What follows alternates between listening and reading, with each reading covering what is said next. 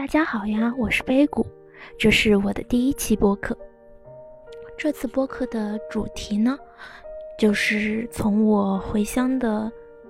一些见闻展开的。嗯，主要是关于我在火车上以及回家回乡之后的一些所见所闻、所感所想，想要通过声音的方式把它记录下来。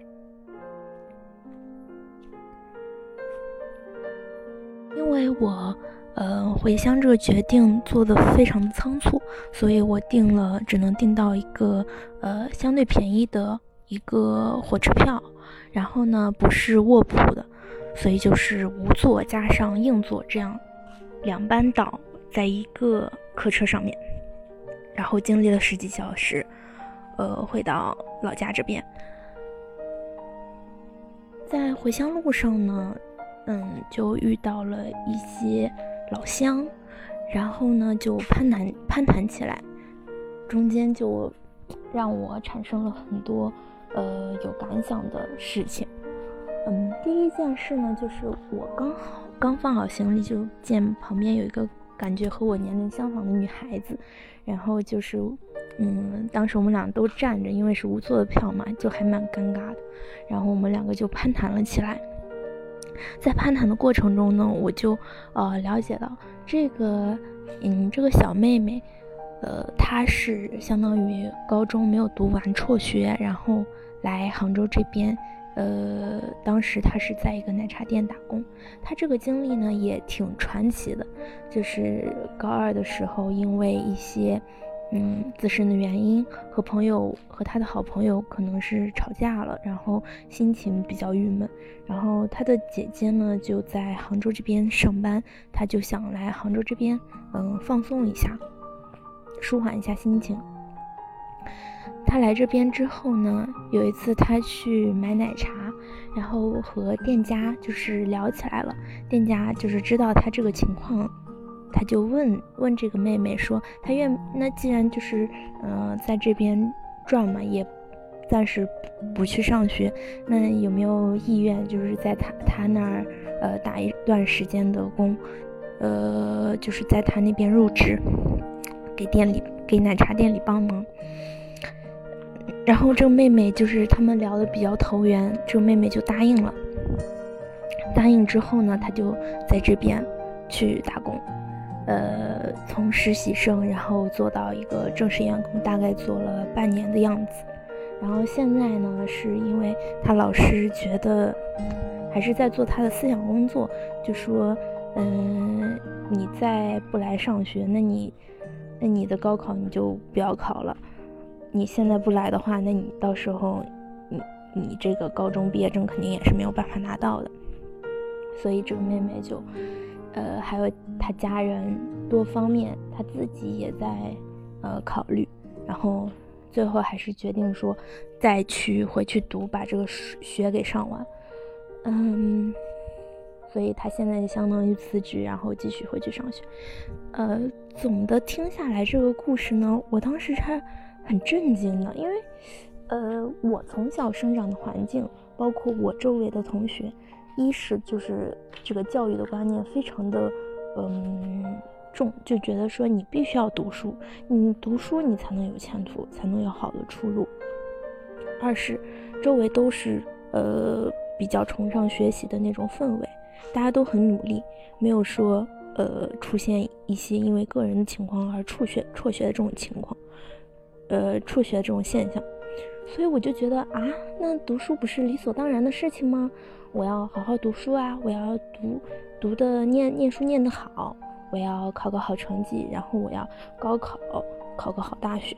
好像我的在我的观念里，好像嗯就是这样，嗯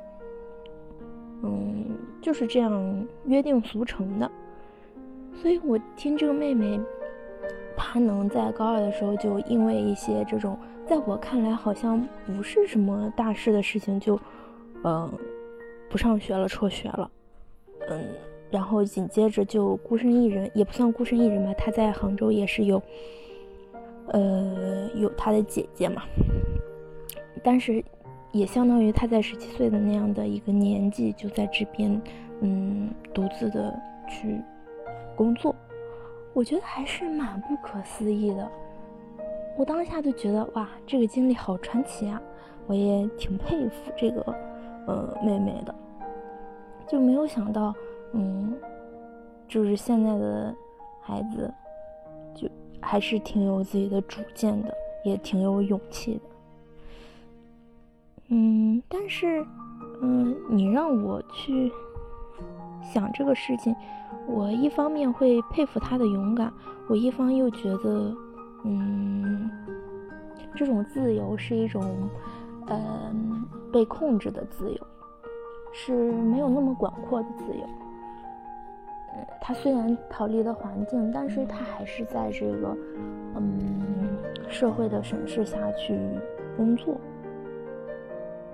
所以我就又佩服他，又觉得，嗯，又听他，又替他可惜，就是觉得，嗯，这么好的年纪应该。去读书，我也不知道这样的想法对不对。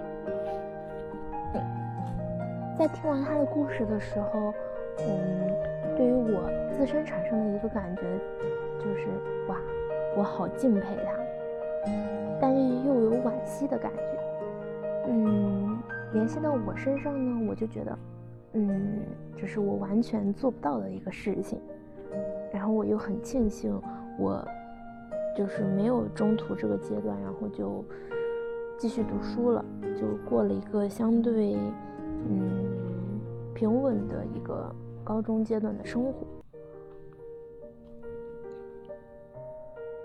有时候人生是不是就是嗯平凡就意味着嗯没有什么变化？那戏剧是不是就意味着一些波澜壮阔呢？我也不知道。但是让我这段经经历让我知道，哇，原来有的人的人生是这样过的。我更多的是扩展了我对世界、对人、对不同人的人生的一种认知，就不是原来那么的狭隘了。就是，嗯，我的世界好像只有学习这一条路。原来别的世别人的世界也还是，嗯，这么波澜壮阔，这么，嗯，千姿。百变的，我似乎不能对这件事作为做一个什么样的评价，就是评判它好或者不好，而是有一个直观的感觉。在我目前这个状态的话，我好像是有一个直观的感觉，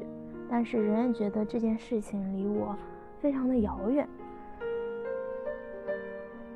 总之是一段很奇妙的经历吧，听了这个故事。听完这个小妹妹的故事，嗯，就是还是还有一个我在，嗯，普快上这个列车上观察到的一个现象，嗯，因为我们这个车它的终点站是一个中部地区的省会城市，但是我没有想到的是，这辆列车上无座非常之多，也就是说，在嗯普快上软卧、硬卧。普呃硬座之外，这些有限的座位之外，还有大量的，还有大量的无座，嗯，而且这些无座的票还是就是已经被抢购完了，嗯，说实在，我挤上去的时候，我看着那些就是一些中年的男子或者女子，就是背着大包小包的行李挤在过道或者挤在两个车厢连接处的时候。嗯，我会觉得，嗯，好感慨呀，因为我是从一个，嗯，大学嘛，就是相对经济相对发达的地区，然后回到家乡这样一个相对不发达的一个地区，嗯，就会产生一种落差，你就觉得哇，这个世界好先进，好先进又好不先进啊，又发达又不发达的感觉，嗯。大家来到一个非常嗯繁荣的城市去谋求一些生生存的机会，嗯，往往是通过这么一个狭窄的一个渠道。虽然现在的高铁啊、飞机这些航班或者是班次非常之多，但是还有那么大量的人对普通列车有这么强的一个需求，然后就让我觉得有是一种发展的极度不平衡的一个体现，而且就是那个时间段通就是往返的班次普快好像只有两班吧，嗯，但是高铁会有非常多。所以我也觉得这这就是一个发展不平衡的一个体现吧。嗯，贫富差距好像是越来越明显了，但是这又好像就是又引申出我另一个想要去思考的问题，就是为什么贫富差距越来越明显呢？就是在这些。飞速发展的十年之内，有的人他的原始资本是得到了一个快速的积累，而有的人还是没有。这让我就是又感慨，又觉得非常的无奈吧。我们裹挟在历史洪流中，也不知道是会成为哪一波人。通过这辆列车，就是让我看到，其实中部地区它的发展。还是非常的，嗯，缓慢的，就是大量的人口对于一些低价的交通工具的需求还是非常大的，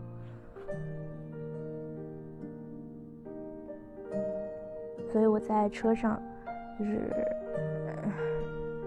看到大家呃买不到票。然后坐，瘫躺在那个过道上，或者依靠在呃旁边硬座的这个边沿上，或者就是龟缩在一个车厢与车厢之间的那种缝隙里，我会觉得好心酸啊。然后我作为一个嗯想要通过读书来改变命运的人，嗯，我不知道之后是否。是会还是像他们一样呢？还是说真的就能稍微改变一下自己的阶级，能够做到变成嗯不用去特别在意嗯这种交通工具的费用的问题的人？希望我可以努力吧，也希望中部地区能够嗯能够。为人们就是生活水平提升做出一些什么，国家也能够，嗯，让我们的这些人民去变得越来越好。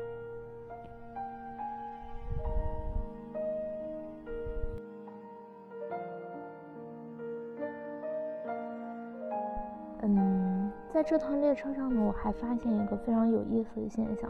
就是恰好。我在无座的那个时间段，我旁边的嗯有座的有座的一些乘客，恰好是两两波，就是带着孩子的那种乘客。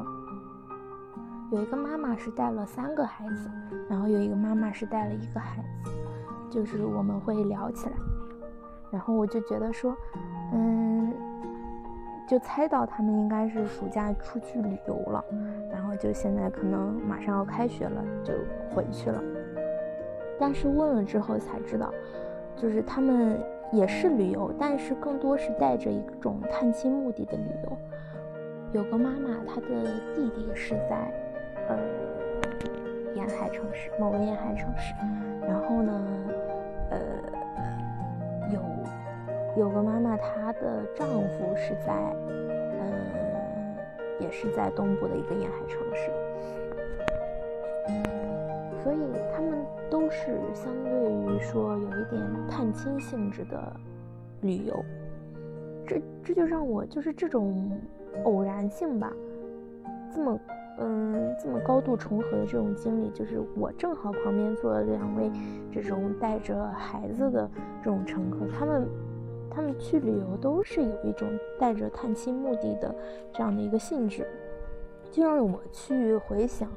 我小时候，还有我身边的同学的小时候，他们去旅游都是一个什么样的状态。然后我就想，确实哎，就是好像，嗯，我小时候单纯去旅游的，好像还蛮少。像我去到了一些大的城市，或者是一些嗯比较城市化的一个地方，都是有有亲戚在在那儿。比如说，我当时去了山西，去了太原，去了晋城，去了运城，这些都是因为有有家里边的亲戚在那边。然后就是先去家里边探亲，然后，呃，紧接着就在附近，或者当时的呃亲戚带我们家里的人一起去逛一逛。还有一次我记得是比较远的一次出行吧，是去了东三省，然后当时也是看了一个家里边比较年纪大的一个亲戚，也是带有探亲性质的，然后呢。当时探完亲之后，就在附近旅游。这样一想的话，我确实就是很少有单纯就是说为了娱乐，然后我们去一起去玩吧。好像，嗯，都是因为有家人在外地，所以我去那边，再接着在附近周围有熟人，然后带着我们去转一转这样。然后我就就在想，我在就在想，这个原因是为什么呢？嗯，就是现在的旅行团也都挺繁荣的嘛，它这个各种团啊、种类什么的都挺丰富的。为什么大多数人就像我们那边的情况，还是这样以探亲形式去玩的呢？嗯。那这样探亲形式的出行，它其实是有局限的。一是你的地方去玩的地方就是固定的，你你的亲戚在哪儿，那你就去那一块玩，对吧？还有就是它不是单纯的去旅游了，它甚至都有一点就是，嗯，就是像一年这样固定的一个见家人的一种途径了，嗯。所以，我我觉得可能有这样的原因，就是一是目前，嗯，旅行团可能对于我们这块地区的人来说，它的费用还是呃相对比较贵一点的。就是说，平常的家庭可能不太能理解说啊，我要单纯为了旅游去花这么多钱。其次就是，我觉得。嗯，他们对于大城市的想象可能是很匮乏的，就是很难去想想要有这种自主的意识，说我要去哪里哪里哪里玩。我我觉得是这样，就是比较有少一点的那种自主的意识，更多的是，哎，我在有哪里有熟人，那我就去哪哪里玩好了。对于大城市，可能更多的是一种。有点畏惧的心理，很多人可能都是因为通过上了大学，然后接触到了一些嗯大城市的繁华，然后认识了五湖四海的人，见识各种嗯不同观念理念的同学，大家有一个思维的碰撞，以及大学嗯通过四年这种呃锤炼。让我们有了更多去探索世界的这种意识。反观我自己的话，我当时高中可能也没有对哪个地方，呃，虽然说可能有过心生向往，但是很难想象自己能够去到这个地方的一种情况，而是说高考了，我上大学了，我必须要去这里，嗯，读书了，那我。命运驱使着我，或者是我读书这个使命驱使着我，我要走到大城市这样一个状态，而不是说从小我的生活的环境就给我提供了一种能够去大城市的这种自由。自探亲呢，还有一个让我觉得既熟悉又陌生的一个点，就是嗯。我回家之后，就是要必须要吃一下我们那里的一个地方特色的早餐。嗯，就是很奇怪，就感觉回家一趟必须要吃一次那个汤，我才算是真正的哦，我回家了，就是一种归属感。嗯，一种在遥远的地方生活了一段时间，终终于又重新回到故乡的那种感觉。嗯，每次都是这样，就是回来必须要喝一次那个汤，吃个那种馒头，或者吃我们那儿夹馍，就是很亲切。终于就是有一种很满足的感觉，所以我对吃这上面也比较有追求。嗯，去外地上学对我来说一个很重要的因素就是。嗯，吃不到自己想吃的了，就是让我也会有一点，嗯，思念家乡的感觉。就是那天我到家，然后就是到我们那儿的呃省会城市，然后在同站换乘坐城际高铁到我们那儿的呃一个地级市，在各种倒车倒车，最后回到呃。我们那儿的县级市，其实就是说交通如此发达，今天，嗯，对于小地方的嗯学生来说，他去外地上学仍然是一件不那么便捷的事情。嗯，他还是要经历很多很多的这个种种的呃换乘，也就是他从一个小地方慢慢的。经过一个县级市，经过一个地级市，然后再到一个省会城市，这样一个层层的城市发展速度不同的，呃，过渡，然后再踏上驶向远方的列车。但是这个比较有意思的一点就是，嗯，从大城市回到小城市，再和小城市回到大城市，这个交交替就会让让你有一种穿越的感觉。从一个非常现代化、非常繁荣的大都市，嗯，它的车站都是非常的大、非常的新，嗯，设施也比较的现代化。然后你经过一站又一站，从省会城市，然后过渡到地级市，最后再再落脚到你那小县城的时候，你你就会觉得，仅仅从车站这一个。这一个地标，你就能清楚的看到，嗯，不同地域的它发展的区别，就会让，而这个是这个转变是在短短的可能不到一天的时间就完成了，你就会觉得说，嗯，那种变化吧。就让人还挺陌生又挺熟悉的。总之，这趟旅程我就是会感慨很多，但是这些感慨，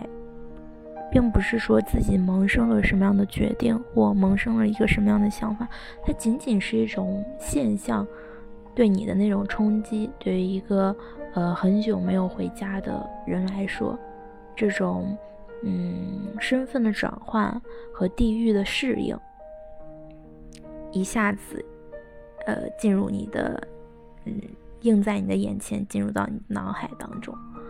呃，会让我觉得，嗯，观察到的一些现象，反映了，呃，映射了一些书上所说的一些不公平或者不平衡这样的问题。但是，嗯，对于这些，我也不知道我能，就是出于我自身，我能做什么？我可能什么都做不了。那对我个人个人的发展呢，我也没有因此就会说决定了我要朝着哪个方向去努力，就是这样一个巨大而宏大又遥远的话题一下子带入到你眼前的时候，你就会觉得自己也是其中的一环，自己就是渺小的一粒尘土。但是对于你自身这粒尘土，你有可能。对你来说，你可能经历了山，经历了海，经历了天空，最后随风飞舞，落在哪里去？呃，铸成一座大厦，或者一个建筑物的一个基石，我也无从得知，只是觉得自己好像是时代洪流中一个简简单的缩影，是城市与城城市与乡村，我们这个社会变革中一一抹。不经意的身影吧。我们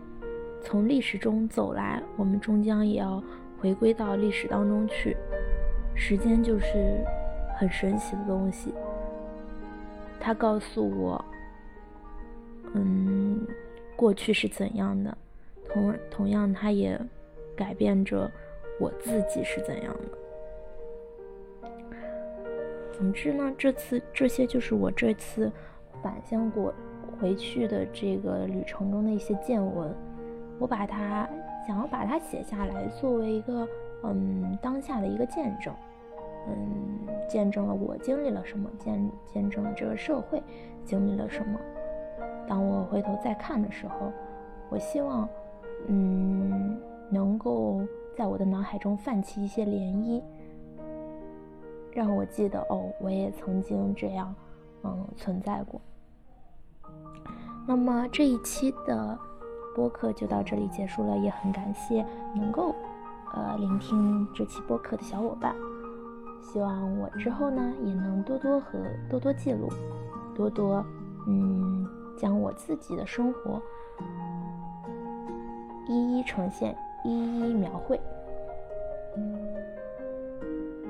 感谢大家的收听，再见。